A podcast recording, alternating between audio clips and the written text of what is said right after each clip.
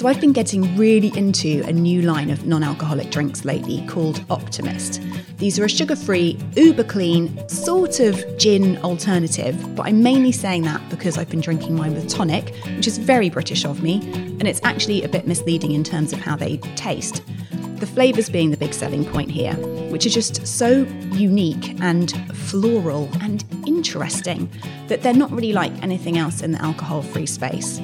And trust me, I have tried pretty much everything out there. There are three different varieties bright, smoky, and fresh. Some alcohol free spirits don't really have much of a flavour, but that cannot be said for Optimist drinks. This is basically what I would want to be drinking at a summer party or a wedding or a fancy dinner with friends, and they also pair really well with food. You can find them at optimistdrinks.com, where you can also get 15% off your order with the code CURIOUS. Hello, and welcome back to the Sober Curious podcast, a place for conversations about living a more conscious and connected life. I'm your host, Ruby Warrington, and my guest today is Bill Shufelt, who is the founder of Athletic Brewing, my favourite alcohol free craft brewery. Bill has been a major player in spearheading the rapidly expanding non alcoholic space. And in this episode, he shares his own sober curious journey, what led to him quitting completely nine years ago, and the story behind how he quit his job and took the leap into the entrepreneurial space. Along the way, we touch on some really interesting points that help to join the dots between the competitive, high performance culture that underpins so much of American life and the dominant drinking culture here. Bill also shares some surprising statistics about the way Americans drink and the impact of problem drinking on a macro and a micro level. He also shares about the wider mission for Athletic and how his own sobering up has led to a personal commitment to being a positive force for change in the world. This is Bill Shufelt. Hey Bill, how are you doing? Hey, good. Thanks, Ruby. Thank you so much for having me on. It's great to talk. It's so great to talk. We've both just been saying how like this conversation's been waiting to happen for at least two years. I would say at this point, um, which is, I guess, around the time that I first became aware of athletic. I can't completely remember, but I seem to feel like I discovered your brand kind of around the same time that Sober Curious, the first book, was coming out. When did you actually launch? Uh, yeah, so right around then, we were in planning from 2014 to 18 and then launched in 2018. Right. Yep. So yeah, Sober uh, Curious came out at the end of that year. So yeah. Yeah, I feel like we've both been swirling around building the same community just from like different sides. And it's been so much fun and so great to get together one on one and talk. Yeah, definitely. And I def yeah, you, I mean you've been such a you've you've been such a kind of forerunner of this whole kind of alcohol free movement, which honestly, like I had no idea any of this was happening the whole time I was first talking about being sober curious and first starting to seed this concept. You know, it was like I had no idea that there was this whole industry kind of bubbling along and about to burst out at right around the same time. And for somebody who's always written about social trends and always just been fascinated on a really personal level about kind of where we're moving as a society, like the general sort of directions that we're going in and why, and how all of our individual daily choices actually are what make up these bigger kind of macro shifts. It's always so gratifying to kind of feel like I'm actually part of something that's been building momentum behind the scenes and then it all just kind of like bursts out at the same time. So, did you have a sense of that happening while you were creating Athletic? Or did you really feel like you were just kind of out on a limb just following your own kind of passion and your own instincts? I think a lot of both probably. Um, it's yeah it's so cool that all these data points and people having unique experiences in so many different corners of the world and driven by so many different but similar influences in society um, kind of all coming to the same conclusions or similar conclusions all at the same time and seeing this movement really take hold and thought leaders like yourself putting words to it with terms like sober curious that permissions people to cross in and out of sobriety and moderation where it used to be so unapproachable and scary anonymous and black and white i think you really put the term so nicely to the modern movement um, and um, yeah, I think it. There's so much of it almost gaining traction these days and the information at our fingertips is improving where you're not relying on society to tell you something or paid advertising to drive your opinions. There is literally an abundance of information and searchable information at all our fingertips. And like the way that it happened towards like the second half of the last decade and like just the quality of information and people being able to track what they put into their bodies and how it makes them feel in the outputs in their daily life, I think was driving a lot of different people towards similar co- conclusions. And so it's really cool to see how it manifests in all different parts of the world. Yeah, I love the way you're describing that. And it is, it is, yes, of course, this has all happened at the same time as we've had so much more access to very diverse streams of information to, that can help us then really personalize our choices. Like we can really we're, we're much less dictated to like you say by a few very kind of static messages from either the media or from advertising. There's all of these individual voices of people sharing their actual lived experiences which i think has helped people recognize themselves on that spectrum of alcohol use misuse where maybe they didn't see a place for themselves before even though they had an instinct that there was something to be addressed there. So yeah i think that's a really good point to mention that this diversity of information is actually really been what's driving it. Yeah, so much safety and comfort in that data and information where like beer and alcohol advertising would have you think that 90% of people drank the way that really only 10 or 20% drink. And like 80% of the country has like one or two drinks a week at most where 50% has almost no drinks a week. And so it really i think empowers people to have information like that that's so interesting. So when you say alcohol advertising, because immediately I went to, well, alcohol advertising suggests that everybody, everybody always has a good time when they drink. They always look fabulous when they drink. It always leads to the outcomes that they want, whether that's social, whether it's romantic, whether it's kind of confidence, whatever it is, when the reality is often not the case for a lot of drinkers. But I think what you're suggesting is that actually far fewer people engage with the drinking culture than we are led to believe. And that actually not non-drinking is far more normalized and widespread than we actually believe. Is that kind of what you're saying?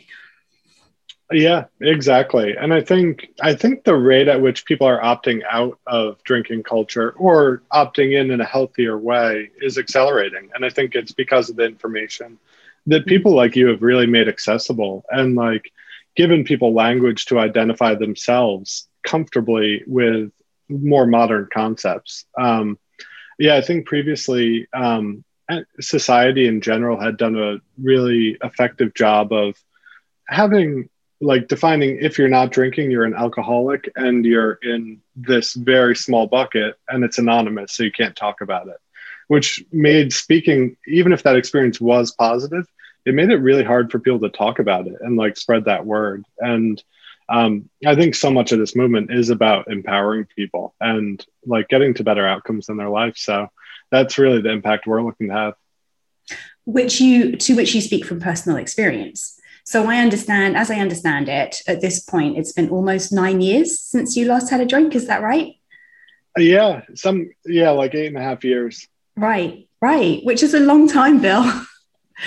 I mean, do you do you consider yourself sober? Yep. Yeah, I'm I'm totally sober. Um, it was really intentional on my part when I did make the decision to stop drinking, just because um, I knew if I made excuses and drank from time to time, um, I'm just someone with a big appetite and big energy, and it's like I knew, like I just wanted to have a zero excuses, zero tolerance policy. Right, right. And so um, where where did that come from? I'd love if you could, yeah, just share a bit about how you how you arrived at that point. You know, that was eight and a half, nine years ago. Had you been questioning your drinking before that point? If you could just kind of, yeah, just to share your story, that would be really great. For sure, yeah, um, yeah. And so I, my prior life, like I'm definitely an accidental entrepreneur. Had no intention of ever being an entrepreneur and definitely not in food and beverage. I didn't I didn't have a single entrepreneurial idea for a decade plus of working before I had my first and only one. Um, but my prior life was entirely in the hedge fund and finance world. Um, and so I'd grown up in a community where a lot of people worked in finance, and I saw that as like the natural career path. And went to college, went to finance, and was off. And I was really 12 years into a financial career that I never would have assumed anything else for the next 20 years of my career. Um, but as I was turning 30, I was about to get married in six months. Um, I was training for my first ultra distance race, and there were a lot of different moving parts in my life where um, my life was all based around performance, like really every hour of the day, every hour of the week, every day of the week. And I loved waking up at five o'clock, getting in a great workout, going to work, um, my job was really intense. It was one of the highest trading turnover hedge funds. So you had to be on your game every day. And it was a room of very intellectual, sharp people who were not shy about challenging your ideas in public forums. And so you had to be present and in top form every day. And then after work, I loved going out for drinks or dinner with colleagues for dinner, for like work dinners uh, dinner with my wife, sports bars with friends, and then on weekends it was weddings, bachelor parties, barbecues, all sorts of things like that. And before I knew it, it was looking there was an occasion to drink five or six nights a week, and I was waking up at 5 a.m. and I was doing more grueling workouts, and the workday was more intense, and it just felt like I was burning the candle at both ends. And um, as I was training for that race, I decided to stop drinking for a month and felt incredible. Um, I was sleeping through the night the first time in decades, really, probably since high school. And um, my anxiety about the work week or the work day was starting to fall away. And it was all things that I didn't know were possible. Um, and like, I realized alcohol was such an artificially low ceiling and led to so many problem like such a disproportionate amount of problems and distractions in my life that cutting it out was just like the ultimate life hack. And i felt great. I was eating healthier. I was sleeping better. I was sharper at work. I was working out better. And then all those positive things all were like a flywheel because they were all healthy. And so once i stopped it was super easy to stop and not go back the only pain point was like I still love doing all those things. Like at work dinners now, everyone would ask, "Why aren't you drinking?" Uh, when me and my wife would go to a restaurant, we'd sit down to an incredible like Italian dinner, and you'd have to have like a diet soda to pair with it, and it would, and like a a beverage is equally as important to the food in a meal. And um, at a wedding, I would be a wallflower. At a barbecue, there would be nothing in the cooler for me, and it's such a part of human tradition to have a beverage in your hand to fit in because humans have been drinking alcoholic beverages for thousands of years. Um, it's just modern day life is so much more 24 7 stressful and connected that like that alcohol doesn't really fit as much as it used to. And so those were kind of the light bulbs going off in my head where stop drinking for really lifestyle reasons, but also like personal improvement. And um, and then the impact I saw in my life was incredible on the other end. So for you, you saw the benefits right away. It was almost like immediate. Like, oh, remove this thing, and all of a sudden, what were the kind of the difficult points in my life, like not having energy, feeling burnt out, anxiety, not being able to keep up, all just kind of like dissipated right away.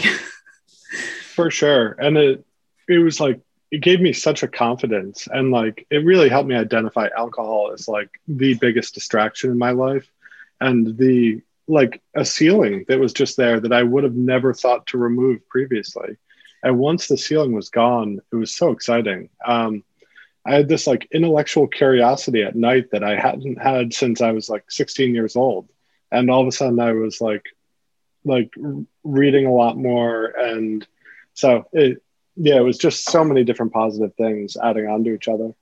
So when you started drinking, was it similarly? This is just like what people do. Like people just they go to college, they go into this finance, they they get married at a certain age, they do all they kind of tick all of these kind of classic boxes. Was drinking just one of those boxes, or did or was there? Did you have you had any realizations? I suppose over the past eight years as to like why like a deeper why that you were drinking? Or was it just because it could just be that this is literally just what we do? Like it's not not not everybody's drinking to medicate something or to kind of escape from something. But was there anything like that kind of underneath for you? Yeah i think my drinking was probably driven by a lot of different factors honestly that all compounded together. Um, a the societal norm and fitting in. Um, where i grew up definitely was heavier in drinking per capita than most places probably. And then the college experience too wanting to fit in and like perceiving like what i assumed everyone was doing but i was probably really in the like upper 10% um of heavy drinking then, you mean? Yeah, yeah and right, then yeah. um but the world's also such a stressful place and like in, in high school i had so many activities took such serious classes and was work, work, work all the time and trying to get to the best college. And then that kind of continues to build on itself right into your career where you're just burning different candles. And it's like, but it's all the same stress. And I think alcohol was a way to just turn my mind off at the end of the night and like de stress. And then, um, I, I think another partial factor was my mom passed away when I was 18, and I think I didn't properly deal with that too. And so I had all these factors kind of in a swirl adding to my drinking. Um, plus, I naturally just have a huge appetite, and I'm sure that was part of like just I like really good food and like good drinks, and so um, I absolutely fell in love with craft beer. I loved wine and so it's I went to college in Vermont where we had it was still pretty early in the craft beer movement, but we had five great breweries within 20 miles of where I went to college. And so like I really grew an appreciation for beer. And so having such great beer readily available definitely didn't help either. So yeah, right. And I'm sure that that played a big factor in you going into the craft beer industry. And I want to get there in a little bit. I want to touch on something else you said that I think is really interesting that alcohol as a substance for relaxation, for connection, can have uses in that area. However, layer that on top of, or layer kind of all of the stresses and the pressures of this kind of like uber connected, 24 7, always on, uber competitive world that we live in, actually, and that you've been describing. And it's just incompatible because it's so um, it incapacitates us to the extent that we can't actually keep up with the pace that's kind of expected of us in modern life. And so, one thing, great, yeah, remove the alcohol, find other things to replace it with. That's great. But I also think, and I wonder if you ever feel curious about like, how did we get, how, how did we, when did we sign up to living such overscheduled, uber competitive lives? And the other piece of that puzzle, really, isn't it, is like, how can we actually give ourselves permission to just kind of take a bit of a load off, to not always have to be the best, to not always be the top sales guy, to not, you know, and that's that kind of gets into a, a deeper questions about like the kind of society that we live in and the kind of society that we're saying yes and okay to when we keep operating at that that kind of inhuman pace almost if you know what i mean. I, I totally agree. And that's something i've found and examined like as I've become an adult and really tried to examine what's important in my life. And mindfulness and meditation is something I've really found and has let me more thoughtfully for the first time in my life look back on the past 20 25 years and um, evaluate what truly is important in my life. And i think that was a big part of like stepping out of the financial world and realizing there's a lot more than just financial gain and competing on the same score scoreboard that a lot of people are competing on. Um, and I do, yeah, the world is insanely stressful, and um, it it hasn't gotten any less stressful in with COVID and politics and everything going on in our society, where um, like really trying to approach more and more things just with positivity and like assuming positive intent these days and um, it, it is such a like the tools people need to step out of the craziness of like being busy for busy's sake um, are like I know personally, I could sit at the computer and just like respond to my inbox all day and be busy and like finish a 12 hour workday feeling I accomplished nothing. Or I can just focus on three projects or four projects and do four to six hours of work and like really focus quality work in four to six hours feels better than like 12 hours of busyness. Um, so definitely trying to approach things with mindfulness and also kind of to what you were saying previously too. Um, the world is so um, we've become so used to as a society in like medicating our way out of things rather than looking for the root causes and like a medication or say alcohol or something to like remove the stress doesn't remove the stress it just blocks it for six hours and then you wake up with that stress and a new stress of your hangover or lack of performance or whatever and um, I think there are really healthy ways where people can participate in the stress reduction activities of social and family, just with alternatives to what have traditionally been like the cures for that. Absolutely, completely agree with you. I am very curious, just before we move on from kind of the more personal aspect of your story, when you like really quit, like that last drink you ever had, was that was there a particular moment where you were like, "This is it, I'm really done with this now," or was it just one day that was just the last drink and that was that? Um, yeah it was just my sundays had gotten increasingly anxious like just dreading the work week and after like wednesday thursday friday saturday like boom it hits you like a wall on saturday that like your weekend's over and you're facing this week again and i was just in this cycle that i didn't want to be in and i think alcohol was a huge part of that too and um, so yeah, my Sunday scares were getting so bad it was ruining my Saturdays, and at that point, I was just sick of it, and I wanted to like opt out of that cycle. So that mm. that was the moment that I quit. Yeah. Good for you. I think a lot of people will be able to relate to that. I'm also really curious. I know we said we'd move on from the personal stuff, but how about how how did your your partner um, kind of respond to this change? Was she because I, I assume that you used to enjoy drinking wine together and it was part of your kind of romantic life, like it is for many people. I'm wondering how the conversation went with her about this. Yeah, my so me and my wife um, have known each other a long time, about 20 years, and um, so she's been like my biggest supporter across every turn of my journey um, in starting athletic and my personal life leading up to that before too, and um, yeah she's just been a huge supporter of in every not only this way in every way i try to work on myself. So it's um she yeah a huge supporter and i always drank more than she did too so this was also perfect. And um so it's yeah. Great. I'm really i'm happy to hear that and I, I thought you might you might say that um because I think it can, I, depending on depending depend, and often it does depend on the the other person's drinking habits too. Like if you quitting was actually maybe an, a positive excuse for her to maybe even drink less, then that's a benefit to you both. Whereas if you quitting is shining a light on the fact that she wants to drink more or is drinking more than perhaps she thinks is good for her, then that can cause the tension and the conflict. Yep. Yeah. And I think it helped us both drink less, honestly, because we were probably drinking more than we wanted to, or having more drinking occasions than we wanted to in the mm. week. And I will also say a lot of my friends were super supportive too, and colleagues, where um, I very quickly realized that people don't really care if you're drinking or not. They just care if you're having fun and if you're there, and they just want to see you and like your thoughts and be around you. And I quickly realized that I liked buying drinks for friends as much as I ever liked drinking them myself. And like you can still buy around if you're not drinking alcohol and you can still be present in the moment. And so I I really did once I like kind of blew through some of the misconceptions that I had about society and drinking, like really realized that I was drinking a lot more than most people in most groups. And a lot of people weren't drinking that heavily in any group at a dinner or a bar. And people really also didn't care if I was drinking or not. So it was all like all good things to discover and like really supportive of my wife and friends.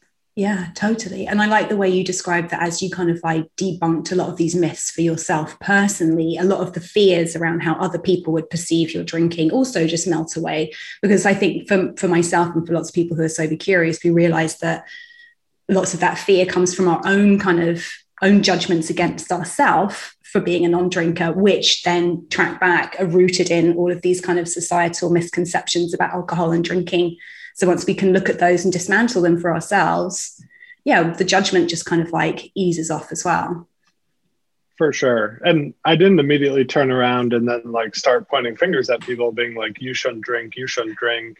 It was kind of my own journey, but um, the most rewarding element of it was like, so I'd had this positive change in my life and I immediately saw the positive effects of stopping to drink the most rewarding part for me was then I had a few friends and family members stop drinking after now that like the societal pressure had started to fall away and it me not drinking maybe made them analyze something internally about how they were living. And to see the positive change in their life as like a next level was incredible and so rewarding yeah, I talk about this ripple effect fairly often. I've seen the same thing in my life. It came up on this panel I was talking on the other day because someone was talking about, you know, this has been a real, you know, a real moment. There's been this kind of trend. Where's it going to go from here? Will it just peter out? And I was like, it can't because of the ripple effect. Like once the, the door, once your eyes have been opened, then there's not really any going back. And for everyone I know who's sober or sober curious, particularly sober curious though, because like you said, we, like we've been discussing, it's much more open conversation, several people in their life, if not everybody, has also started questioning their drinking, perhaps drinking less, changing the way they drink, etc., etc. And that ripple effect is just, I think we're only just seeing the beginning of it, really, which is extremely exciting. And especially for you in terms of your business growing as well. Because I feel like alcohol free beer has been such like a niche category.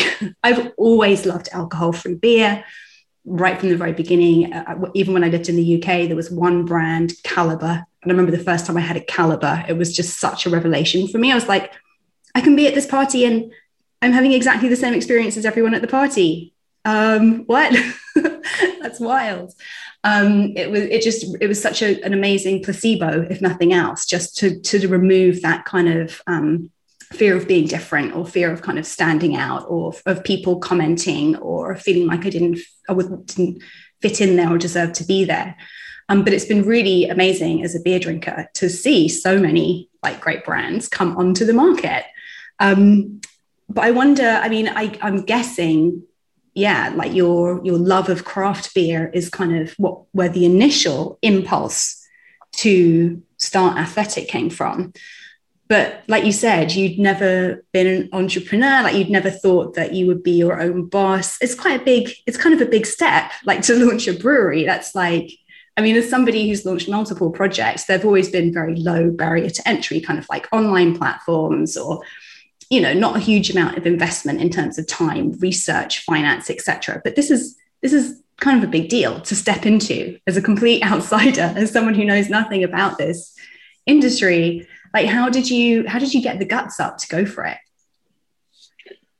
Um, it was definitely a long runway. Um, and so many of the same experiences like what you just described. When i realized i could be at social events with a non-alcoholic drink in my hand and have exactly the same experience was such an eye-opening moment for me.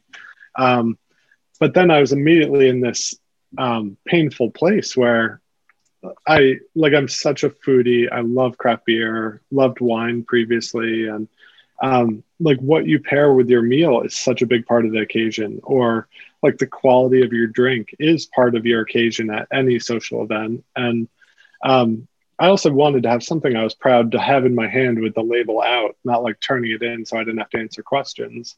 And non-alcoholic beer had always previously been marketed towards a total pen- penalty box and very specific not fun occasions. They were like very much like when you can't enjoy a moment or participate, this is for you. Where I was like, I'm just this healthy, normal person who wants to socialize and be in this like I wanted the best po- best moments of my week to truly have a beverage that matched that.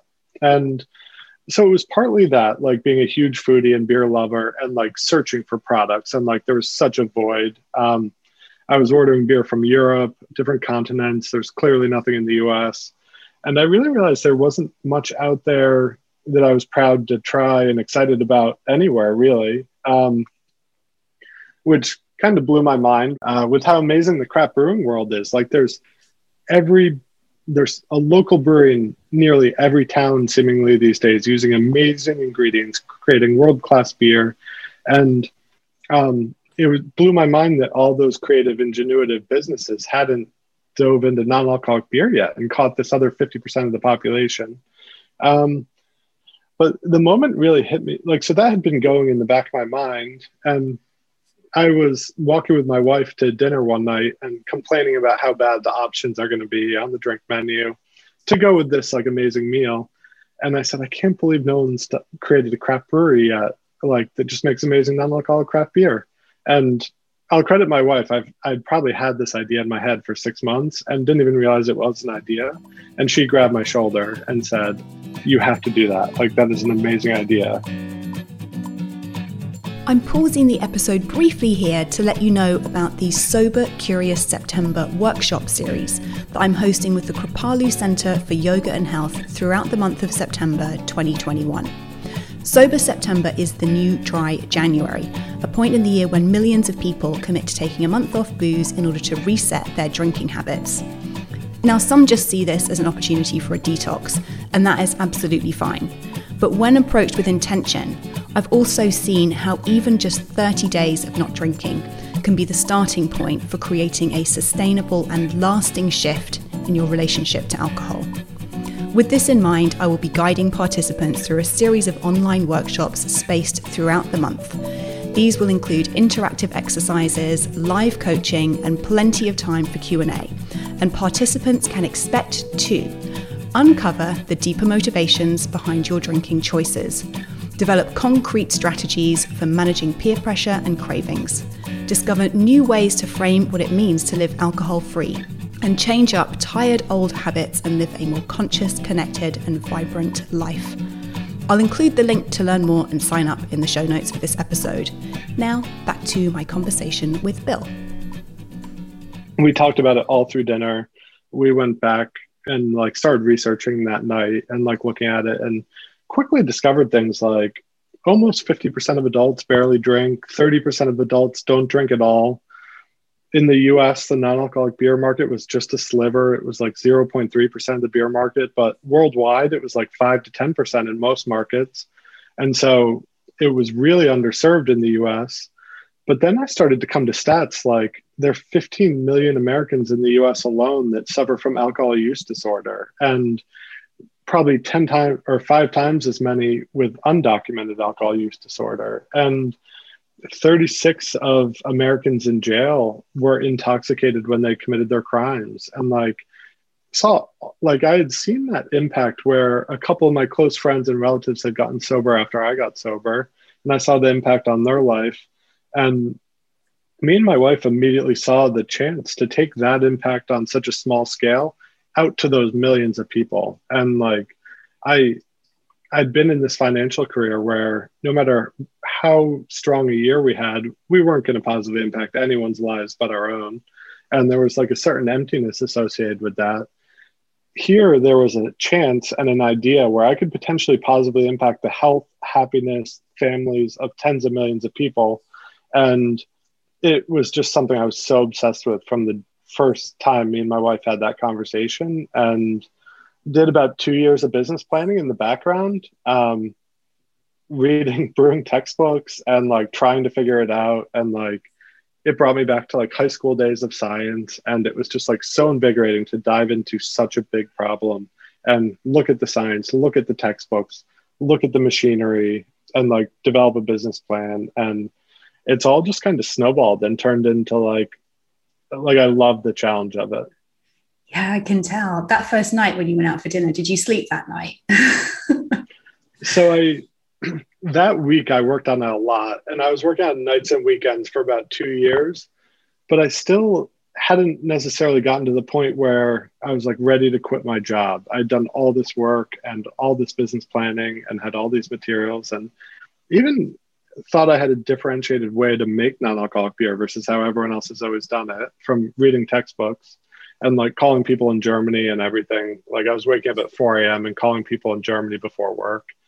Um, and I went on a two day ski trip, and my wife read all my materials while I was gone. And at the end of 2016, it was like December 29th, right before I was about to start a new work year. And my wife basically sat me down and was like, I think you should quit your job and like do this full time. Like you'll regret in seven or eight years if you haven't done this, you'll always wonder what it would have been like. And we can figure it out. You should do it. And so, yeah, we really like it was a joint decision as um, husband and wife that I was going to do this full time for a few years and see how it went. And the next two nights after that, I didn't sleep at all. And that was when I officially did not sleep and then walked in on January 2nd and resigned. Um. I love it. I love it. I'm just like, there's a massive grin on my face because I feel like so many people have business ideas, but it is that taking the taking that leap out of security, you know, security of a regular paycheck, security of like what I've always thought was my path and just taking a massive risk and leap into the unknown is when most people stop short. I think having your partner be so, so supportive is, yeah, I don't think we'd be here if it wasn't for her. What's your wife's name? Uh, Jackie. But Thank yeah, you, Jackie. totally, it is. I wouldn't have realized it in myself or seen the opportunity had she not like pointed out like what was actually in my head and supported me for sure. That's really, really cool. I really, I, I, like the fact that you brought up that the European market in particular has been so much more advanced. Because I noticed, I remember the first time I went to do like a sober wedding in Ibiza, which is like the party capital of Europe. and I was kind of not nervous because I was beyond the point of like feeling uncomfortable about not drinking at that point, but I was curious as to like, I wonder what, am I just going to be on like agua con gas for the week or what? But I remember going to the supermarket to stock up the first time we, when we first arrived, put in our like apartment or whatever. And um, there were like 10 or 15 different brands of alcohol free beer. I was like, this is insane and amazing. And I sort of bought all of them. I was like, great, I'm going to get to sample tons of new stuff now. Why? Why do you think it's taken the US market so long to catch up? And why has Europe been so far ahead? yeah, it is refreshing in Europe that it is like totally socially accepted that there are different beers or different strength alcohols for different times of day and different occasions. And there's such a good, responsible drinking culture in so many ways too. Um, and I, I think part of it might go back to the US where we've had prohibition and we've had alcohol taken away.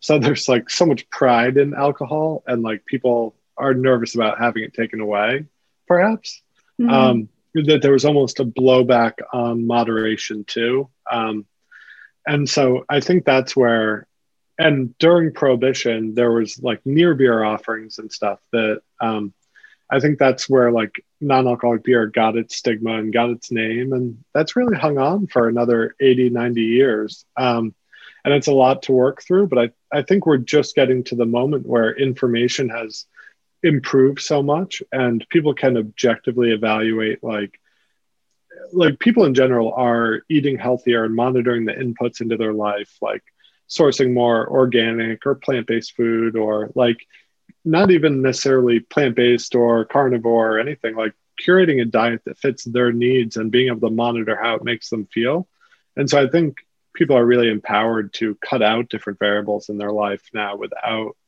a lot of societal stigma. So I think the US is just getting there and like kind of the timing coincides well. And I I think it is that as that stigma kind of falls down, I think that's a tailwind that's going to be blowing at the back of this movement for a long time.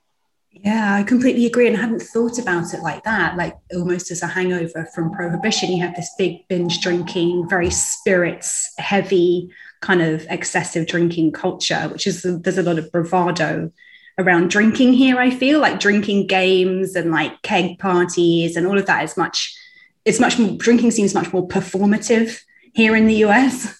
Um, and it's just more of a kind of like constant steady drip in Europe. But then we have the UK, which is in the middle, which has the kind of worst of both worlds, I feel like.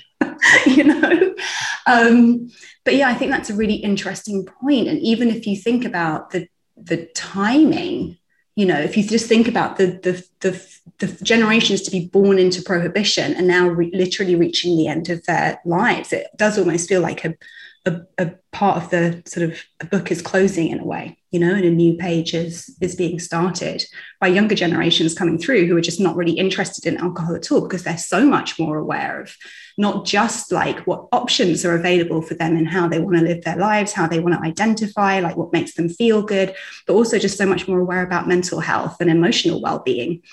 Um, particularly having grown up in a society where there's so much more awareness of all the problems globally that people also didn't have, people weren't aware of like global issues in the same way that they are now um, 100 years ago you know? For sure. I think you nailed that on the head with the generational problem too where um, not that long ago there was this like wild wild west like cowboys smoking cigarettes drinking whiskey and like romanticism of drinking and smoking and everything. And every culture kind of has their romanticism with drinking. And um, and there's definitely like I'm definitely not trying to be on a soapbox and like condemning drinking either. There's a lot of great stuff that happens in the craft beer and wine worlds too. Um, but I do think contrasting that generation with the modern generation and Gen Z that has grown up with 24 7 connectivity in their pockets. And at any point, they could, no matter what state they're in, they could be in a video that's on the internet and go viral or you could send a work email accidentally to all of your coworkers at any hour of the day. I think there's a real social and career risk to intoxication too. I think you're absolutely right. Yes. I'd like to speak to to kind of talking about kind of like career and just the sort of social landscape. I know you've been really conscious about building a kind of social mission based um, track into your business too. And there are a couple of ways that you're doing this. One is Two for the Trails. Can you tell us about where what that is and where that idea came from? For sure. Yeah. So that was really like the first month of business planning. Like, so way before I quit my job. And um, like the whole business was inherently positive in like the products are better for you and meant to impart positive health and life change. Um, but also like outdoor access is so key for humans to clear your head for not only exercise but mindfulness and quality time away from the stresses of the world.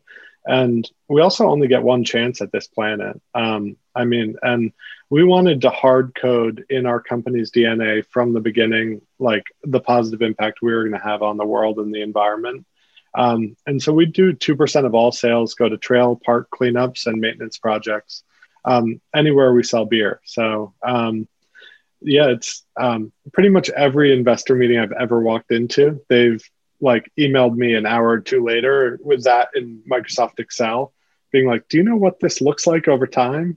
And I'm like, "That's exactly the point. We want it to be uncomfortably big and like really put a dent in like the environmental problems we're facing and help improve outdoor access for everyone."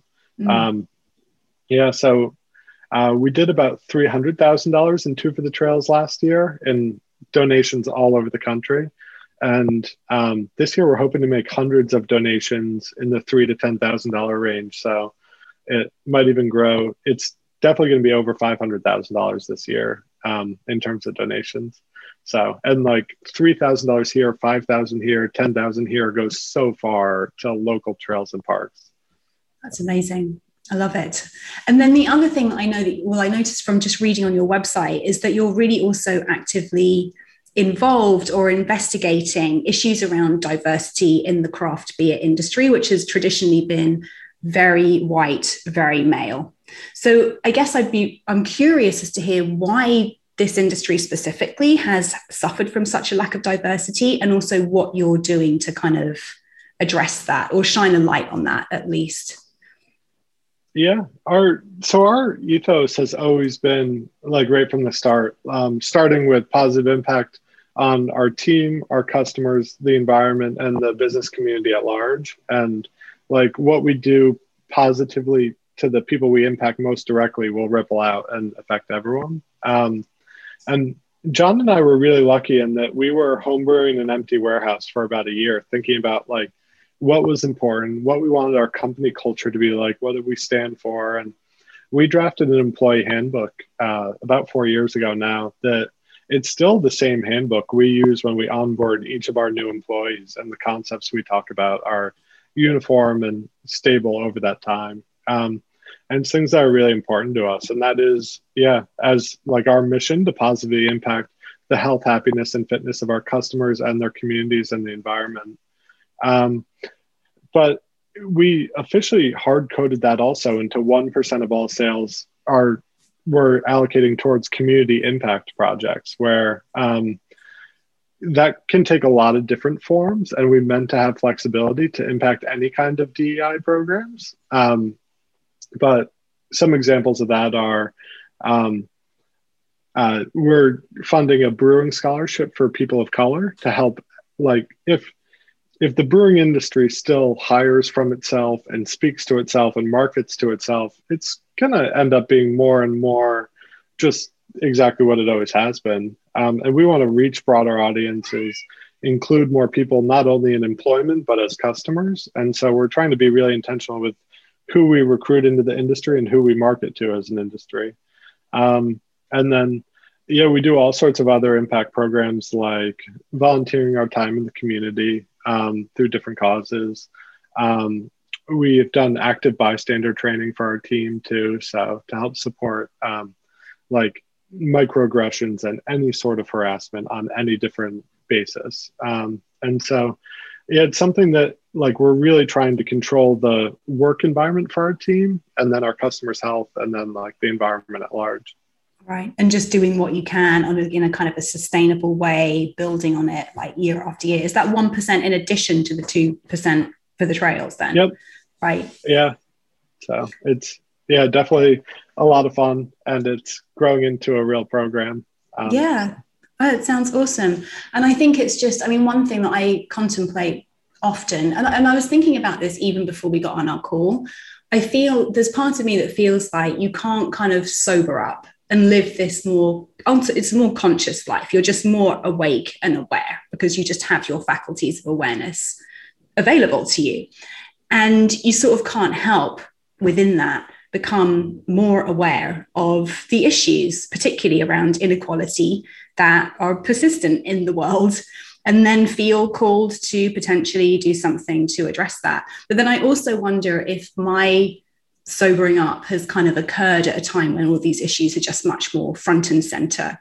Anyway i think it's again it's one of those um, it's one of those examples of kind of personal choices meeting the world where it's at because actually part of one thing i hear about you know people quitting drinking, particularly coming out of the pandemic, where I think, and you've probably heard a lot about this, people drinking more alcohol to sort of cope with anxiety and boredom and the unknown and fear and all of the things, but realizing that actually alcohol is not a good medication for these emotional and mental kind of issues. And so a lot of people cutting alcohol out to reduce their anxiety.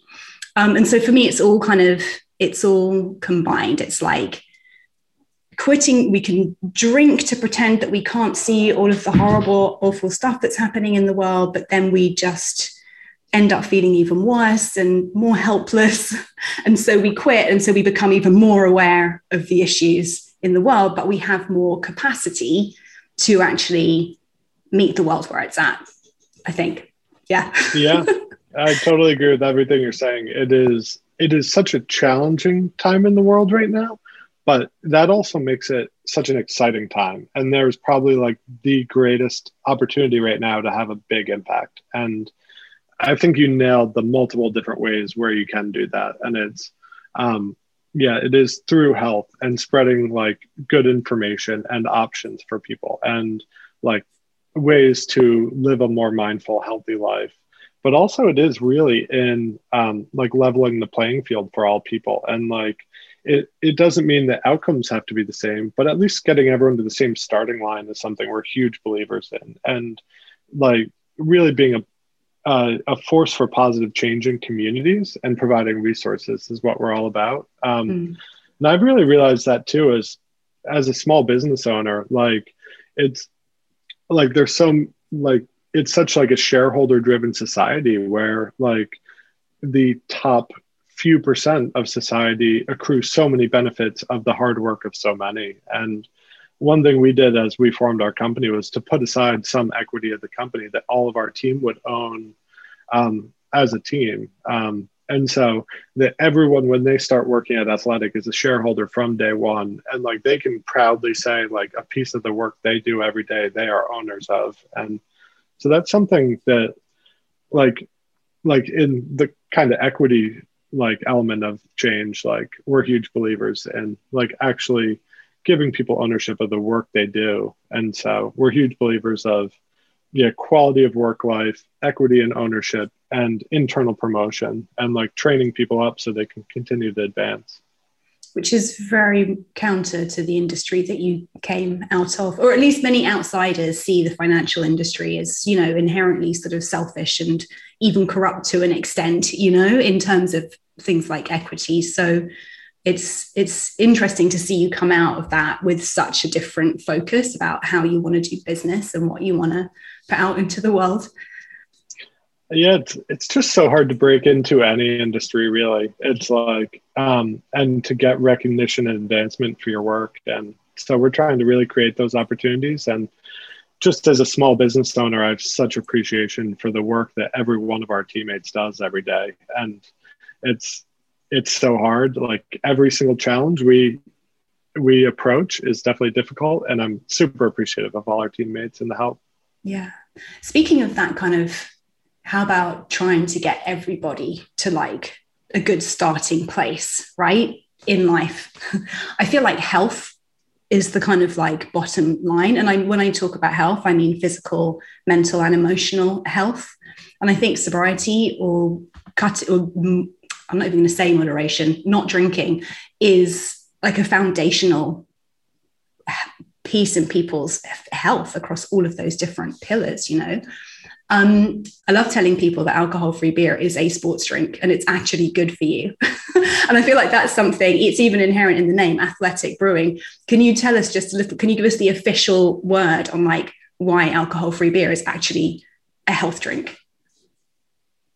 So we we don't actively make health claims just for advertising regulations, but we did want to take non-alcoholic beer out of the penalty box we've talked about and make it positive and aspirational and something like you are in a feel good proud state when you're drinking it rather than like like immediately being like on your heels when you're holding it in your hand and um, i think beer in general is a health is um, i don't want to say healthy but it has like a lot of great things going for it. it beer in general there have been a lot of studies where it's full of electrolytes it's anti-inflammatory to your respiratory system um, and it, it really is ultimately very clean label only made from four ingredients water hops barley and yeast.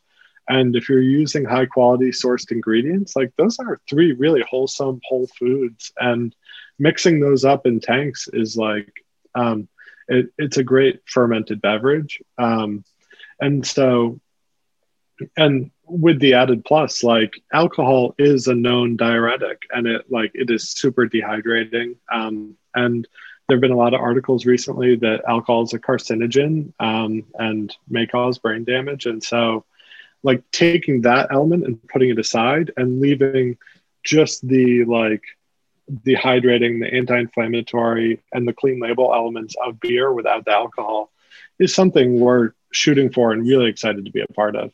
Yeah, that's really cool. I'm curious as well. You um, you mentioned being a wine lover, and something that people still constantly ask me about but wait where's the really good alcohol free wine? When is the alcohol free wine industry going to catch up with the alcohol free beer industry? So bill is this on your is this on your docket? For future so there is, gonna... a, there is a lot of good work being done out there in different parts of the non-alcoholic industry. And so i've heard whispers and seen startups launching non-alcoholic wines that i'm really excited to try. Um, I'd say John and I have been really intellectually curious about non-alcoholic wine for a long time. Uh, John's background is in like all in food. His dad um, was one of the early pioneers in the U.S. in like farm to table restaurants in Connecticut back in like the 1970s and 80s. And John worked in those restaurants and has incredible food knowledge and recipe creation ability. And so, just as people who love good food, John and I have been really curious to try to make good non alcoholic wine and have some good ideas. I think we'll probably start small batching it for our team in the near term. And then we'll start to think about the bigger investment decisions of where's all this wine going to sit and ferment for six to 12 months and in big tanks. So um, there's a lot of structural challenges to wine in terms of just needing to age it and things like that, where it naturally takes up a lot of space, where beer you can turn through in about 10 days. Right. Okay. That makes sense. Well, I'm very excited to um, see how those experiments play out. Um, just to finish up today, lots of your story, particularly at the beginning, sounded very high performance. Now you're living this entrepreneurial life, which I, I, I know from experience is kind of an always on, like always on your game, constantly kind of like pushing, looking for the next thing, kind of an existence. And I'm wondering, how do you relax? like for many yeah. people, myself included, for many people who are very kind of like performance focused, like you even touched on, alcohol is that very easy off switch into, okay, I'm going to just chill out for a few hours now. Removing it, that was one of the biggest challenges for me. Like, I don't know how, to, I realized I did not know how to relax. And I still am challenged by that. And so I'm curious how you, um, how you kick back, switch off, unwind. Yeah, uh, generally, a few hundred emails is how I relax. No, just kidding. Um, I was literally taking you uh, seriously because I actually have had days where I'm like, uh, all I'm going to do is emails today, and there's something kind of relaxing about not having to actually like solve anything or make anything. For sure, but not. Yeah. But Jay, also just kidding. yeah, it's I know. I mean, any element of starting a small business, I have such respect for any small business I walk by and, or encounter in the world. It's like, no matter what scale you're doing a small business on, it is so tough. And the smallest things are huge problems on any given day. And, um, but that being said, like personally, um, I, as I've um, move forward in my adult journey, like I've really come to evaluate um, value meditation and mindfulness. Um, I definitely start start and finish every day like with meditation at least five minutes. Um, when I'm feeding my dogs in the morning, I do a bit of meditation and I make sure not to look at my phone until I've fed my dogs and meditated and like started the day on my own terms and um, to relax, I really like just either putting away my phone and doing a great workout, like listening to something that's like a total intellectual distraction. Um, love spending time with family and friends and just like having a great meal, going to a sports bar, watching a sporting event or a TV show, um, or just really hanging out with my wife and dogs. So, same kind of stuff, just without the alcohol. Yeah, exactly. Yeah, good good food, good drinks, good people, and yeah, yeah hopefully less technology. Yeah, and some nature, some nature time too. For sure, we can get that in. Yep. Yeah. Well, Bill, thanks. This has been so great to like finally hear the full story of Athletic. You do make my favorite alcohol-free beers, and I'm always really excited to try all the new variants that you bring out. Um, and I have to say, I'm seeing it more and more places, like walking past bars in my neighborhood. I'm seeing people outside holding it and stuff. So, yeah, good for you. Thank you, Jackie. And um, keep doing what you're doing. Thank you so much, Ruby. I really appreciate the kind words, but we also really appreciate your voice in this industry and helping amplify the messaging that everyone is putting out there and like really providing good information to everyone trying to make good choices. So, thank you so much for connecting. And thank you, as always, for being here. If you enjoyed this episode, please share it with a friend and leave us a five star review on iTunes to help more people find this series. This podcast is edited and features original music by aloeaudio.com. That's A L O E audio.com.